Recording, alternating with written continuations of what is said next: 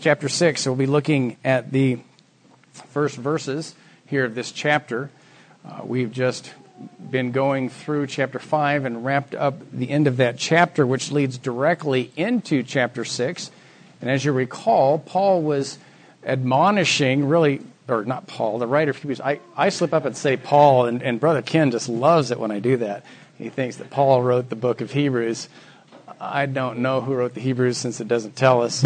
I tend to think it isn't Paul just because of the style, but if I slip up and say Paul, whoever wrote the book of Hebrews will definitely forgive me because it's really God's word anyway. So, as we go on here, the writer of Hebrews has rebuked the people there at the end of chapter 5. They've become dull of hearing. They've become dull of hearing.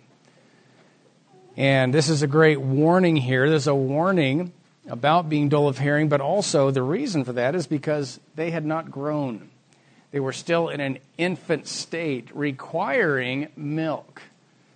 And last week we were looking at this. What does your diet, what does your spiritual diet consist of? What does it require? If your spiritual diet requires milk, then you are spiritually immature. You're a spiritual babe. Then there's nothing wrong with being a spiritual babe. Everyone starts out their Christian life as a babe in Christ. But there is a problem with remaining a spiritual babe. We are to go on to maturity. And so here, the writer of Hebrews continues in chapter 6. And remember, as you read your Bibles, those chapter markings were added by editors later on. This letter was all just written out by hand. We come here to verse 1 of chapter 6. Therefore, leaving the principles of the doctrine of Christ, let us go on to perfection not laying again the foundation of repentance from dead works and of faith toward God, of the doctrine of baptisms, and of laying on of hands, and of resurrection of the dead, and of eternal judgment. And this we will do if God permit. For it is impossible for those who were once enlightened and have tasted of the heavenly gift and were made partakers of the Holy Ghost and have tasted the good word of God and the powers of the world to come, if they shall fall away, to renew them again unto repentance, seeing they crucify to themselves the Son of God afresh and put him to an open shame. For the earth which drinketh in the rain which cometh oft upon it, and bringeth forth herbs meet for them by whom it is dressed, receiveth blessing from God. But that which beareth thorns and briers is rejected, and nigh unto cursing, whose end is to be burned. Now, these first eight verses, it's going to take us a couple of weeks to get through these. But this passage in particular is one of the most, um, if you look at the wording, really one of the most dreadful passages of Scripture. And of all the scriptural passages that people have questions about, this is one of the ones that they question the most. What does this mean? The other one there in Hebrews chapter 10, there's another passage coming up in Hebrews chapter 10, verses um, 26 and 27, right around that area. Sin willfully after we've received the knowledge of the truth, there remaineth no more sacrifice for sins, but a certain fearful looking for of judgment and fire indignation which shall devour the adversaries verses 28 and 29, he says, He that despised Moses' law died without mercy under two or three witnesses. Of how much sorer punishment, suppose ye, shall he be thought worthy, who hath trodden under foot the Son of God, and hath counted the blood of the covenant wherewith he was sanctified an unholy thing, and hath done despot unto the Spirit of grace. Verse 30, For we know him that hath said, Vengeance belongeth unto me, I will recompense, saith the Lord. And again, the Lord shall judge his people. It is a fearful thing to fall into the hands of the living God. Those two passages here in Hebrews, some warning passages, very severe and uh, frightening. The other, the other passages that usually get the most, um, most questions are what's the unpardonable sin or what's the blasphemy against the Holy Ghost? And, um, but these are passages that cause people to question what does it mean? Um, there's some severe language in here. I mean, when we look at that verse 4, for it is impossible, and it connects right, the, if you're diagramming that sentence, it connects right into verse 6. It is impossible to renew these people again unto repentance. Who are these people? What did they do? What happened? What's going to happen? A lot of questions here come up in this passage. Um, chapter 12. I'm going to give you one other passage here in chapter 12, that warning speaking of Esau. Remember Esau. Hebrews chapter 12, verses 16 and 17. Lest there be any fornicator or profane person as Esau, who's, who for one morsel of meat sold his birthright. For ye know how that afterward, when he would have inherited the blessing, he was rejected, for he found no place of repentance, though he sought it carefully with tears. It's quite a passage. No place for repentance, even though he sought it and cried. Now, remember, this book is written to Hebrews, to the Hebrew believers. And in the early church, in the early in the earliest centuries, where there was so much intense persecution, there were times when believers were put under persecution. There were those who would be you know, burned at the stake, thrown to the lions, killed and murdered in, in very horrific ways. But sometimes there were those who, under severe pressure, would recant, would deny the Lord. And in the early church, um, there were those who um, believed that, though, that, that they who had those who had recanted or taken back what they believed could not, under any condition, come back into the church. Um, there was Tertullian, I think, was one of those who believe that no, they can't be allowed back into the church because they have recanted what they believe. They are outcast. It is impossible for them to come back to the truth. And there were those who believed that they could return, but they would need to be rebaptized. And that was Cyprian. He was the one who believed that. And so there have been different you know, viewpoints here, uh, you know, about those who would, under pressure, recant. And this is, you know, is this what this passage is talking about? Well, this passage leads us, and I'm going to give you really some introductory notes on it today. We'll look at this passage more in the coming weeks. But there is a basic disagreement. There's a basic disagreement between interpreters of the scripture based on this passage. Is the passage describing people who are believers, or is it describing people who have never believed? And the, your answer to that question is really going to dictate how you interpret this passage. Is the passage describing people who have been truly saved, or were these people never saved? Is the writer addressing believers or unbelievers? And really, this delineation, this dividing line, is the line and the difference between Arminian theology and Calvinistic or Reformed theology. The Arminian looks at this passage and says, a believer can lose his salvation. We're talking about believers, people who knew the Lord, who have come to this point where they can no longer be brought to a point of repentance, and therefore they can lose their salvation.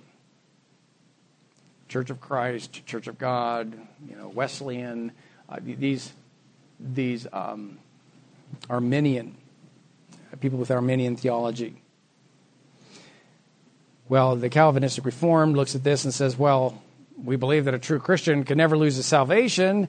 Um, it comes down to that last point, it's the, perse- you know, the perseverance of the saints. So, therefore, if this passage is speaking about someone who cannot be renewed to a point of repentance, then obviously it had to be a person who was never saved. And so, this basic disagreement causes interpreters to look at this passage differently.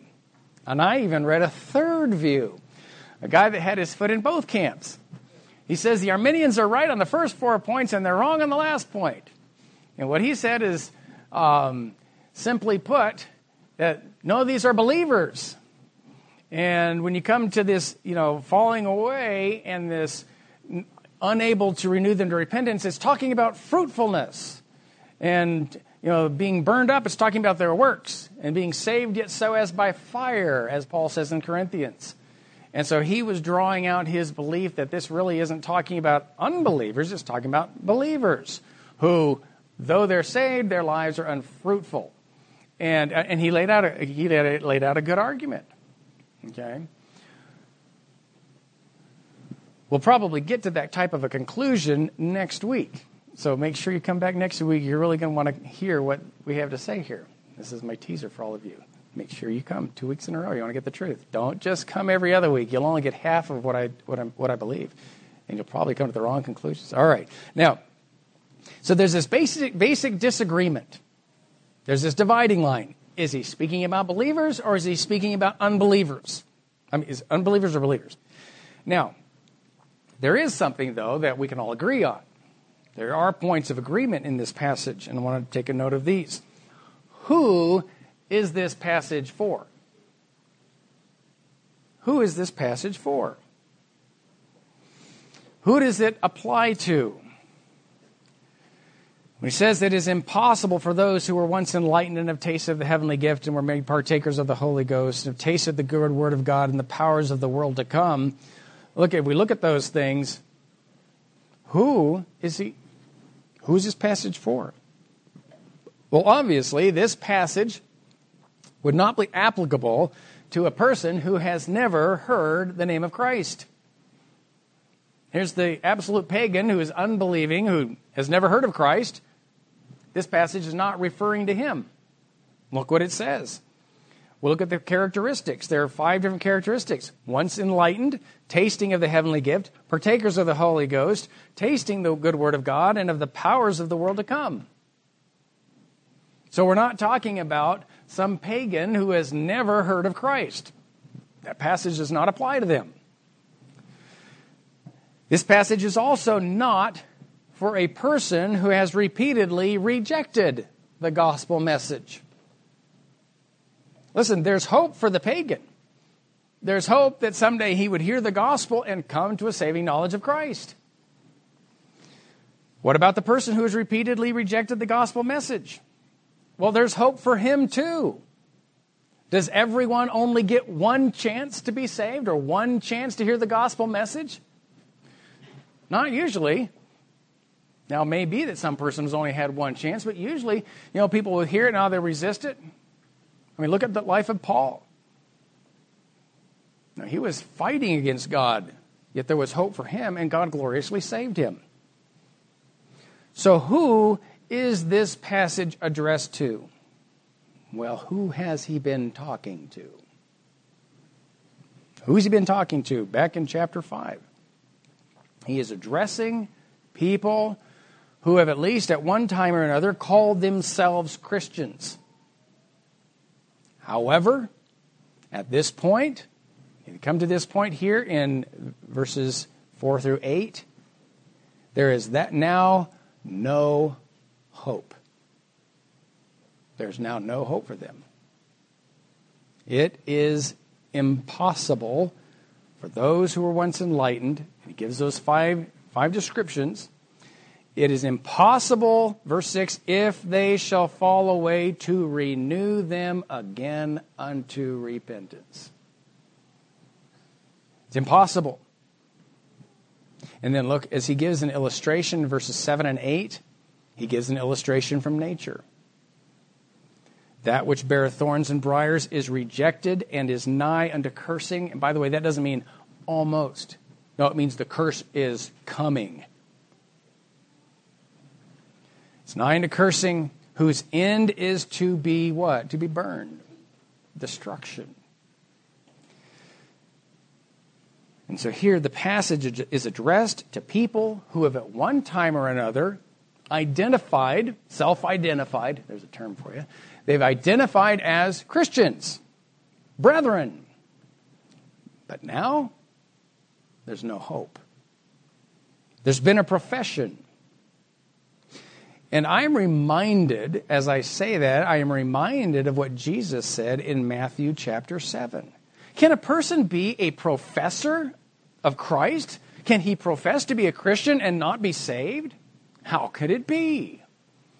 Well, what did Jesus say back in Matthew chapter 7? You take your Bibles, you want to see that passage, Matthew chapter 7.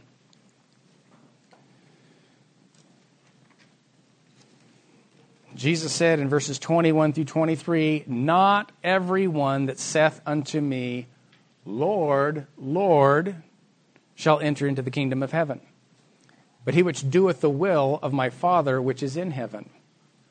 Many, look at that word, many. That means a lot, not a few. Many will say unto me in that day, Lord, Lord, have we not prophesied in thy name, and in thy name have cast out devils, and in thy name done many wonderful works? Lord, we perform miracles in your name. We did many wonderful things in your name. And what is he going to say? And then will I profess unto them, I never knew you. Depart from me, ye that work iniquity. Those are some pretty frightful verses. Those are some strong verses.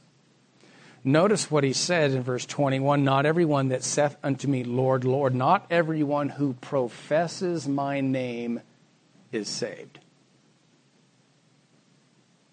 Not everyone that professes my name shall enter into the kingdom of heaven, but who will?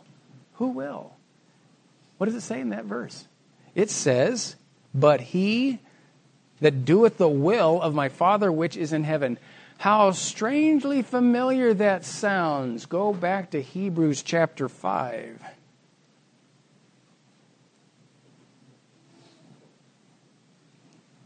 Hebrews chapter 5 Verse 9. Speaking of Christ and being made perfect, he became the author of eternal salvation unto whom? Unto all them that call themselves by his name? No. Unto all them that, what? What's the next word? Obey. Unto all them that obey him. It's exactly what Jesus said back here in Matthew chapter 7, verse 21. But he that doeth the will of my Father which is in heaven. Let that sink in. Let that sink in. Now, we see the basic disagreement. There are interpreters who say, well, this is a person who never was saved, or this person who was saved. This is something that says, well, you can lose your salvation. Another person says, no, this can't be that because you can't lose your salvation, so therefore it can't be a Christian to begin with. But we agree that obviously the writer is addressing people who have, at least at one time or another, called themselves Christians, called themselves brethren, because of those five descriptions given in verses in verse 4 and 5. So, the passage is for us. Do we call ourselves Christians? Do you call yourself a Christian? Then this passage is for you. This passage is for me. This passage is for us today. Don't say, oh, well, this won't apply to me because I, I, I, know I'm saved, so therefore this must be for somebody else. I can tune it out or I can just listen and enjoy this. No, this passage is for us. And we, it, listen, or it wouldn't be relevant. Now, what is the central message? What is the central point of this passage? Let's go back to verse 1. And this is very important that we see what is the central message here. Chapter, chapter 6 and verse 1. Therefore, leaving the principles of the doctrine of Christ, let us go on unto perfection, not laying again the foundation of repentance from dead works and of faith toward God. What is the theme? The central point is this and you may have a different version, let us go on unto perfection. That word perfection does not mean sinless perfection. That is not what it means. It is talking about maturity. Let us do what? Let us press on to maturity. Who is he addressing? He is addressing people who have reverted in their Christian lives. They've been backsliding. They have become as babes again. They are needing the sincere milk of the word. They need the basic teachings. The writer of Hebrews has rebuked them because I, he says, I can't go on and teach you. I can't give you strong meat. I have much to say about Melchizedek and about the type there of Christ. But in 511, he says, Of whom we have many things to say and difficult to teach, or hard to be uttered. And why? Because the material was so difficult? No. He says, Because you have become dull of hearing. This is a condition that they had become. They had not always been dull of hearing. They had already been taught the first principles, the basic principles of, of Christ. He says, You have become dull of hearing and you are now needing milk. And everyone that uses milk or everyone that requires milk, in verse 13, he says, is unskillful in the word of righteousness, for he is a babe. A babe. Now, so this passage is for us. We call ourselves Christians. The central passage, the central theme here is let us go on to maturity. The central theme is don't ever, the, the central theme is not don't ever sin again. There are people who went on sinning, and it was impossible to renew them. No, that's not what the passage is saying. The passage is not saying if you continue to struggle against the same sins, it will be impossible to renew. No, that's not what the passage is saying. The passage isn't saying if you ever question a doctrine, you will, it'll be impossible to renew. No, it's not what it's saying. And usually, when people come with questions about this passage or problems, or they're struggling with this passage and it really is troubling their soul, it's because they're struggling with a sin and they're concerned about the personal application of these verses. Is this referring to me? Could, could I be in this position? You know, I'm, I'm struggling with the sin. Is it because I can't come to a point of repentance? Is that my problem? Am I, does he, do these verses refer to me? Well, again, the central theme here is let us press on. Let us go on to perfection. Let us press on to maturity. And this is the central message. And there is a great warning if we do not press on to maturity. Now, let us go on to perfection. The verb there is actually a passive verb. It is a passive verb. And then we also note in verse 3 and this we will do if God permit. If God wills, we will do this. We will go on to maturity, God willing. We are dependent upon God. And so this, this is a passive verb. Let us be carried forward into maturity. Let us be willing participants. Let us be active. And we see not only God's side of this, but we also see our responsibility in, mature, in the maturing process, in the sanctification process. We are not to resist the sanctifying work of the Holy Spirit. We're to press forward.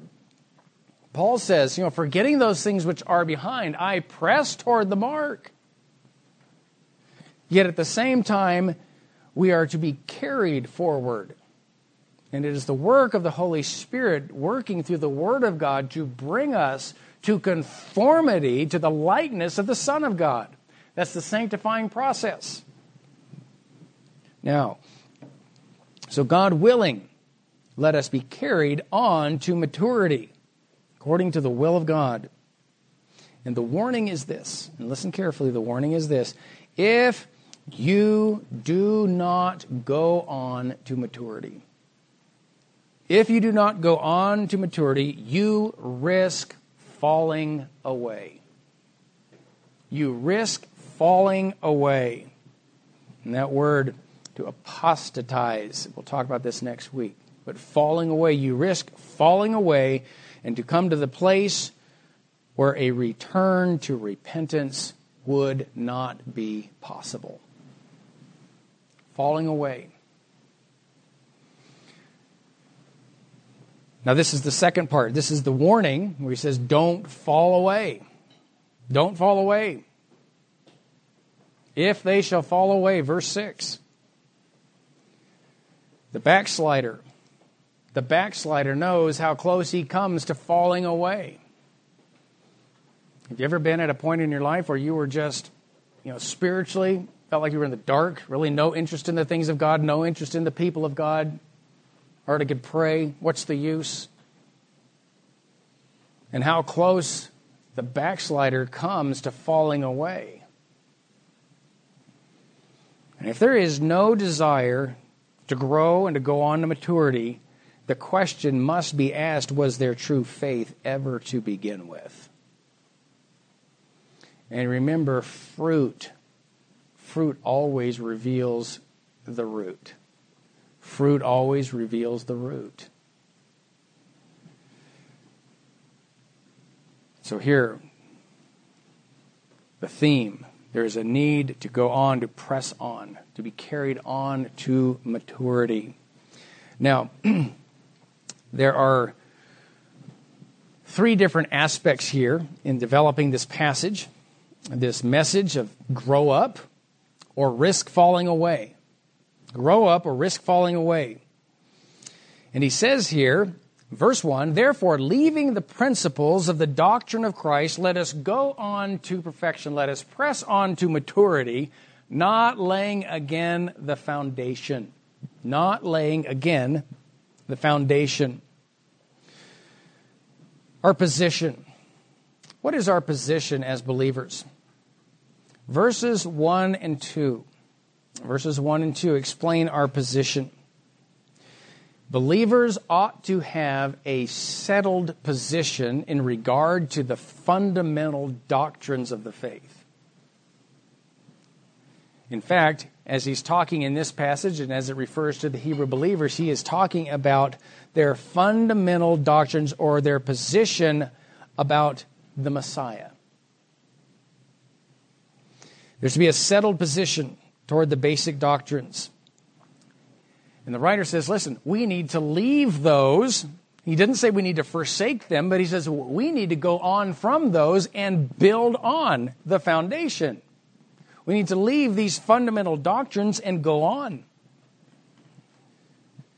Again, not forsaking, but moving forward. Not relaying the foundation, but building on the foundation. And so there's this position leaving the word about the beginning of the doctrine of the Messiah, therefore, leaving the principles of the doctrine of Christ. And remember, what is Christ? The word Christ there means Messiah. It's not Jesus' last name, it is another name for Christ regarding his position, who he is. He is the Messiah. Go on to maturity. It means my position toward the basic teaching of the Messiah must be settled. If we're going to go on to maturity, who is Christ? Are you settled on what the Scripture says about who Christ is? In Acts chapter 2, as Peter was there preaching on the day of Pentecost, he preaches and he tells and reveals who Christ is. What does he say in Acts chapter 2? is a great example of the basics concerning the Messiah or concerning Christ. Acts chapter 2 and beginning at verse 22 Ye men of Israel, hear these words Jesus of Nazareth, a man. Jesus of Nazareth. Let me introduce you to Jesus of Nazareth. Was Jesus the only person named Jesus in those days? Probably not. And that's why he was known as Jesus of Nazareth. That Jesus. A man and he goes on, he says, describes him, approved of God among you by miracles and wonders and signs. God put his stamp of approval on his son, Jesus Christ. Here's Jesus of Nazareth, the man, approved of God. He says, approved by wonders and signs which God did by him in the midst of you, as ye yourselves also know. verse 23. Him being delivered by the determinate counsel and foreknowledge of God, ye have taken, and by wicked hands have crucified and slain. Jesus is the Messiah. Jesus was crucified and died.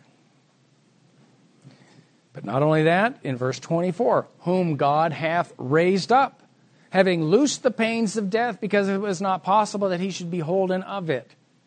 Not only was Jesus, Jesus of Nazareth, a man whom God approved with miracles, but he was crucified. He died, but he rose again. The resurrection. And then as you go on further in the passage, you come down to verse 32 This Jesus hath God raised up, whereof we are all witnesses.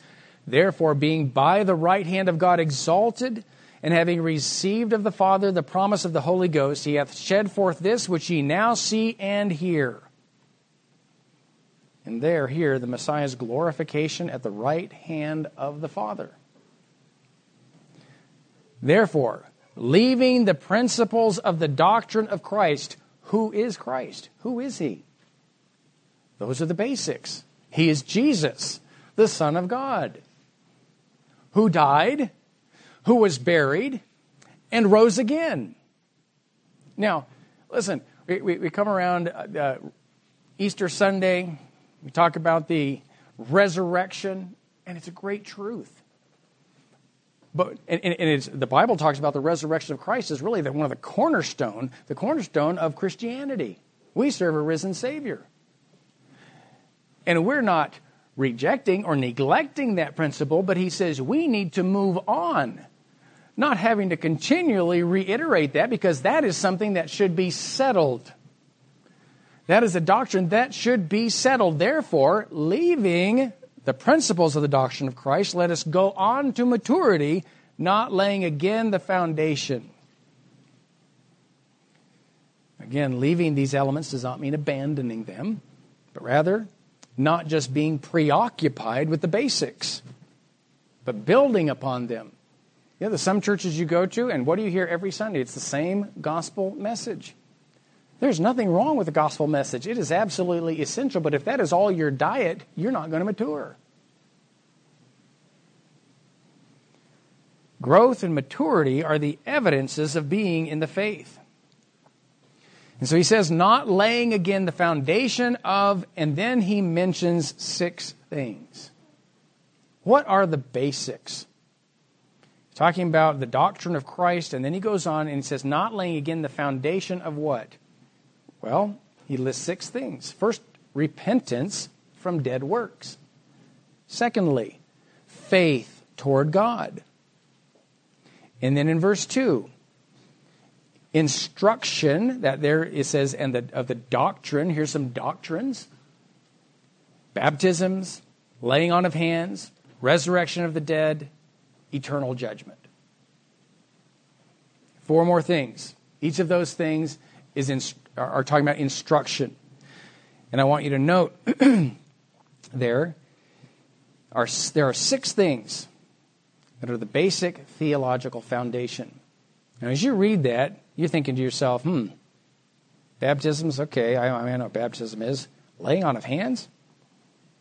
Why hasn't Pastor Roland brought a message on the doctrine of laying on of hands? Whoa. You know, I, I, I, my neighbors go to the Church of Christ, and they talk about that all the time. Or, you know, the Pentecostals and this laying on of hands.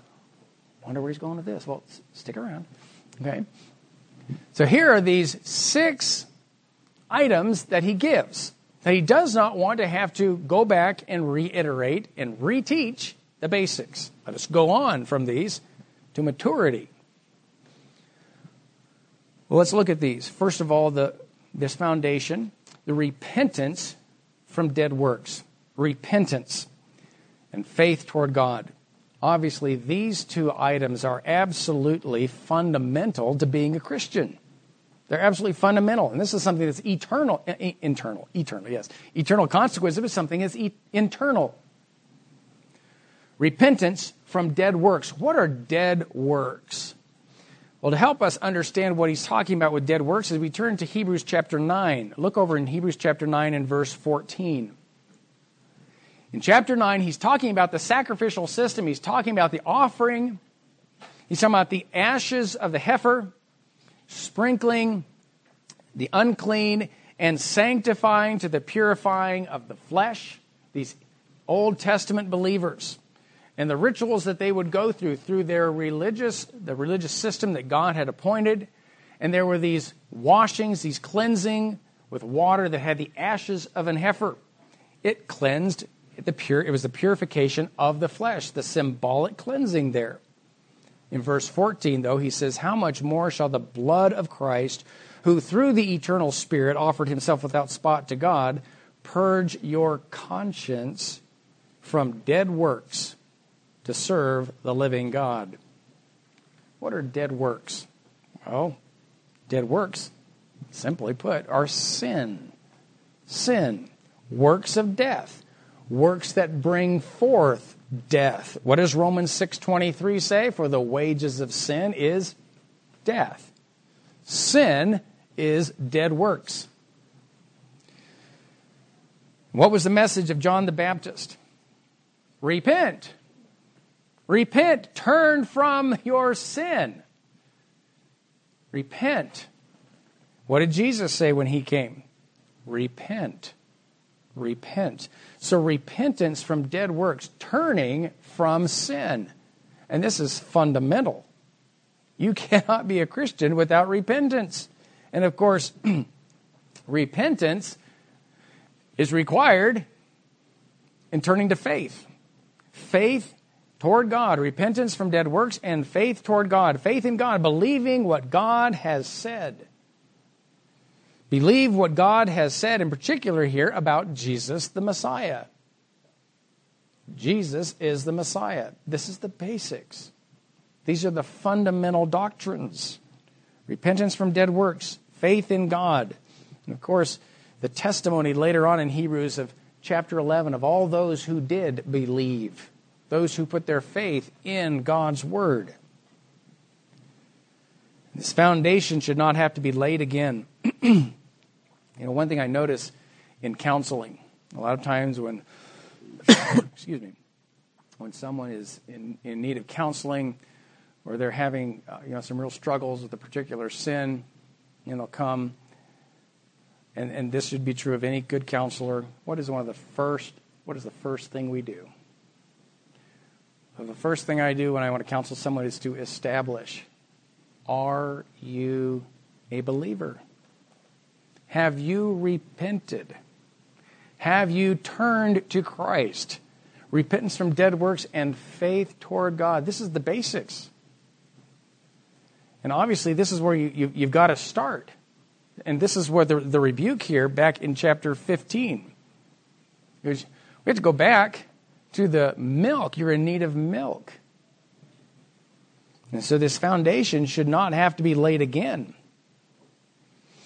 Repentance from dead works and a faith toward God. And then these next items, the next four items, items of instruction.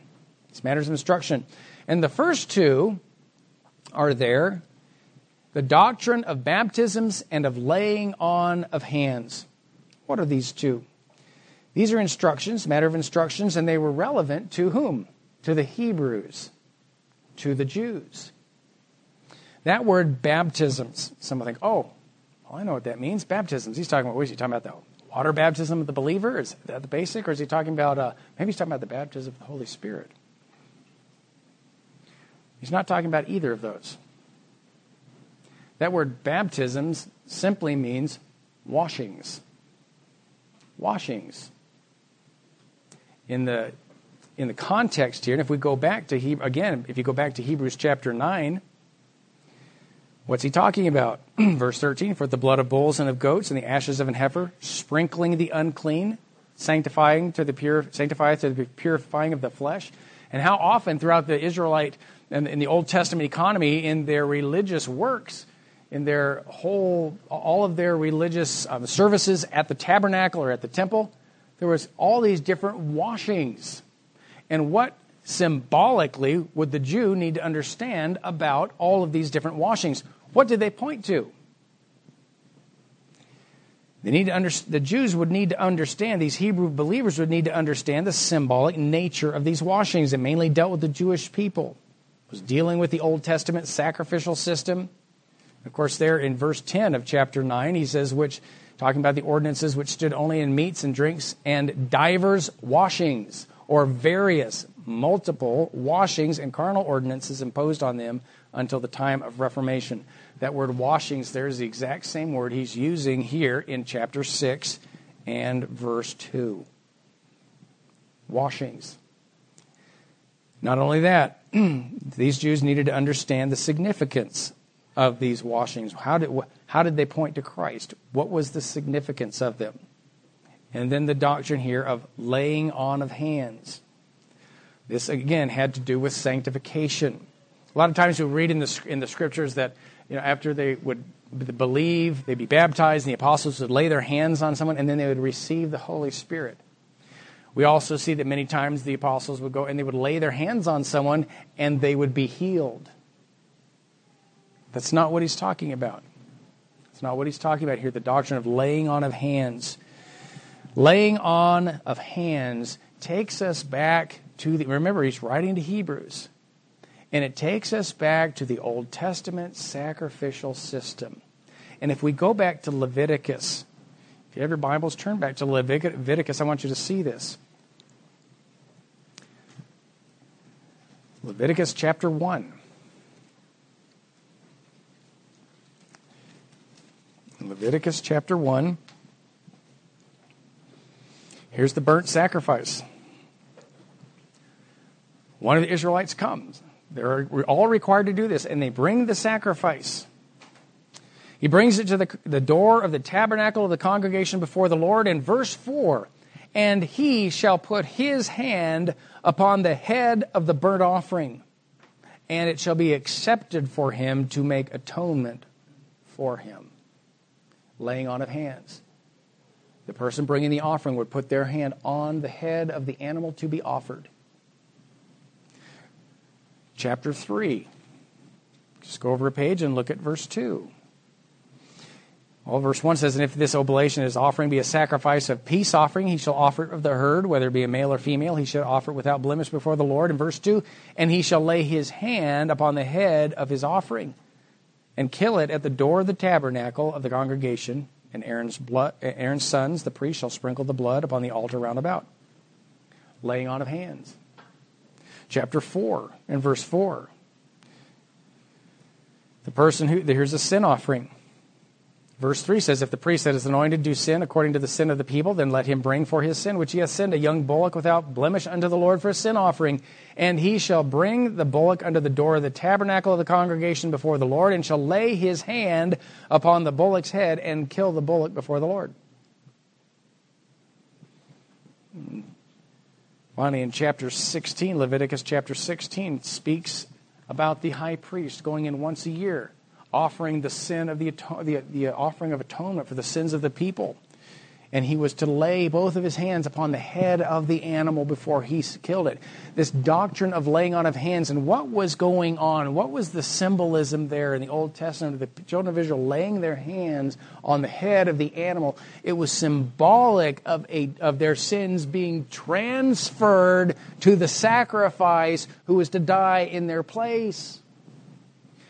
And the Jew needed to understand the significance of this as it referred to the Messiah. We talk about our sins being imputed to his account. Of course, his righteousness imputed to our account. And so here are these basic teachings, these basic doctrines, the laying on of hands. Did not have to do with New Testament healing, but these things were pointing toward the work of Jesus Christ, the Messiah. And then he adds on here, he says at the end of verse 2 and of resurrection of the dead and of eternal judgment. Talking here about end time events. End time events, the resurrection, eternal judgment. Now, these were matters of instruction, but these were basics. These were the foundational doctrines that these people should have known They'd been instructed in these things, And the writer of Hebrews is saying, let us leave these things. We're not forsaking them, but we need to build upon them and go on to be carried forward in our maturity. He says, I have many things to teach you. And he does. After this rebuke, he goes on and he picks up where he left off with Melchizedek in the beginning of chapter 7. And Hebrews is so full of rich doctrine and of meat for the believer. But if we have a preoccupation with the milk of the word, if our necessary diet is simply these basic doctrines which have to be reiterated, then we're going to really struggle with what he has to say in the rest of this book. And the great danger there, the great danger is that if you do not go on to maturity, it may be indicative that you are lost. If they shall fall away, it is impossible to renew these type of people to repentance. And the only way to be sure that you're not one of them is to prove it by what? Growing. Maturity. Going on. And so going on to maturity means that we move on from these basic teachings that we have come to accept and believe. Warning is for people who would seem to be content just to be saved. Well, I know I'm saved, and that's all that really matters. No, that's not the attitude that Scripture here is indicating worthy of a believer. As you look back over your life, do you see growth? Do you see maturity? Or have you become complacent? Well, I've got my ticket to heaven. I know I'm saved, so therefore I'm good. Now, there's a great warning here. Let us not stay put. Now, next week, we're going to go on, and you, may even go away with more questions this morning after listening to this. Next week, we're going to go on and look at what he is saying here in verses 4 through 8. What does he mean there? It is impossible for them who were once enlightened. And then he gives, I, there are five descriptions given. Once enlightened, tasting of the heavenly gift, being made partakers of the Holy Ghost, tasting the wood, good word of God, and, by implication, tasting the powers of the world to come. What are these descriptions? And if it's true of these people and they fall away, how did that happen? How can someone who has those five experiences, how can they fall away? And if they fall away, how could it be that it is impossible to renew them to repentance? Impossible for whom? What does it mean to crucify to themselves the Son of God afresh and put him to an open shame? Now, what I want you to do this week, though, is I want you to go back and I want you to look at this passage. I want you to commit to look at it every day. And I want you to think about it, pray about it. If you haven't memorized it, you ought to memorize it. A lot of you have been memorizing, so you've got this, these, this passage in your head. You can think about it. Because he goes on and gives an illustration from nature in verses 7 and 8. There is a great illustration of what he has just been talking about, and there's a lot of scripture that comes to bear on verses 7 and 8. Here's the illustration of the earth, the rain that comes upon it, and what it bears, and the end of these two different plots. And I want you to go home and I want you to think about these things. Study it. Come prepared next week to hear, because we're going to talk about what these things mean and who is the writer talking about. Is he talking about a believer that loses his salvation? Is he talking about an unbeliever that never was saved? But we don't have time to get into all of that today. It would make a really, really long message, so we're going to come back next week. Now, I won't open it up for questions because you can't have questions until we finish. But in our next discussion, which will be the beginning of April, we should have a very good discussion session, especially after going through this passage. This is a very important passage. It's a severe passage. The language in this passage is, is not one that you just kind of read lightly and just go on, well, I, no, it's one that grab, it, it grips you. It grabs your eyes. It grabs your attention. We need to make proper application. But again, let me remind you the theme of this passage is let us be carried on, let us go on to maturity. Listen, that's what, that's what God wants for each one of us. He wants us to be maturing Christians. He wants us to be bearing fruit, going on, not just stagnating, not going backwards. And that was the rebuke at the end of chapter 5. Let's pray.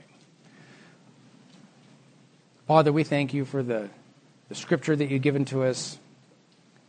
We thank you that you've given us your Holy Spirit to help us to comprehend, to understand, and to rightly apply the Word of God.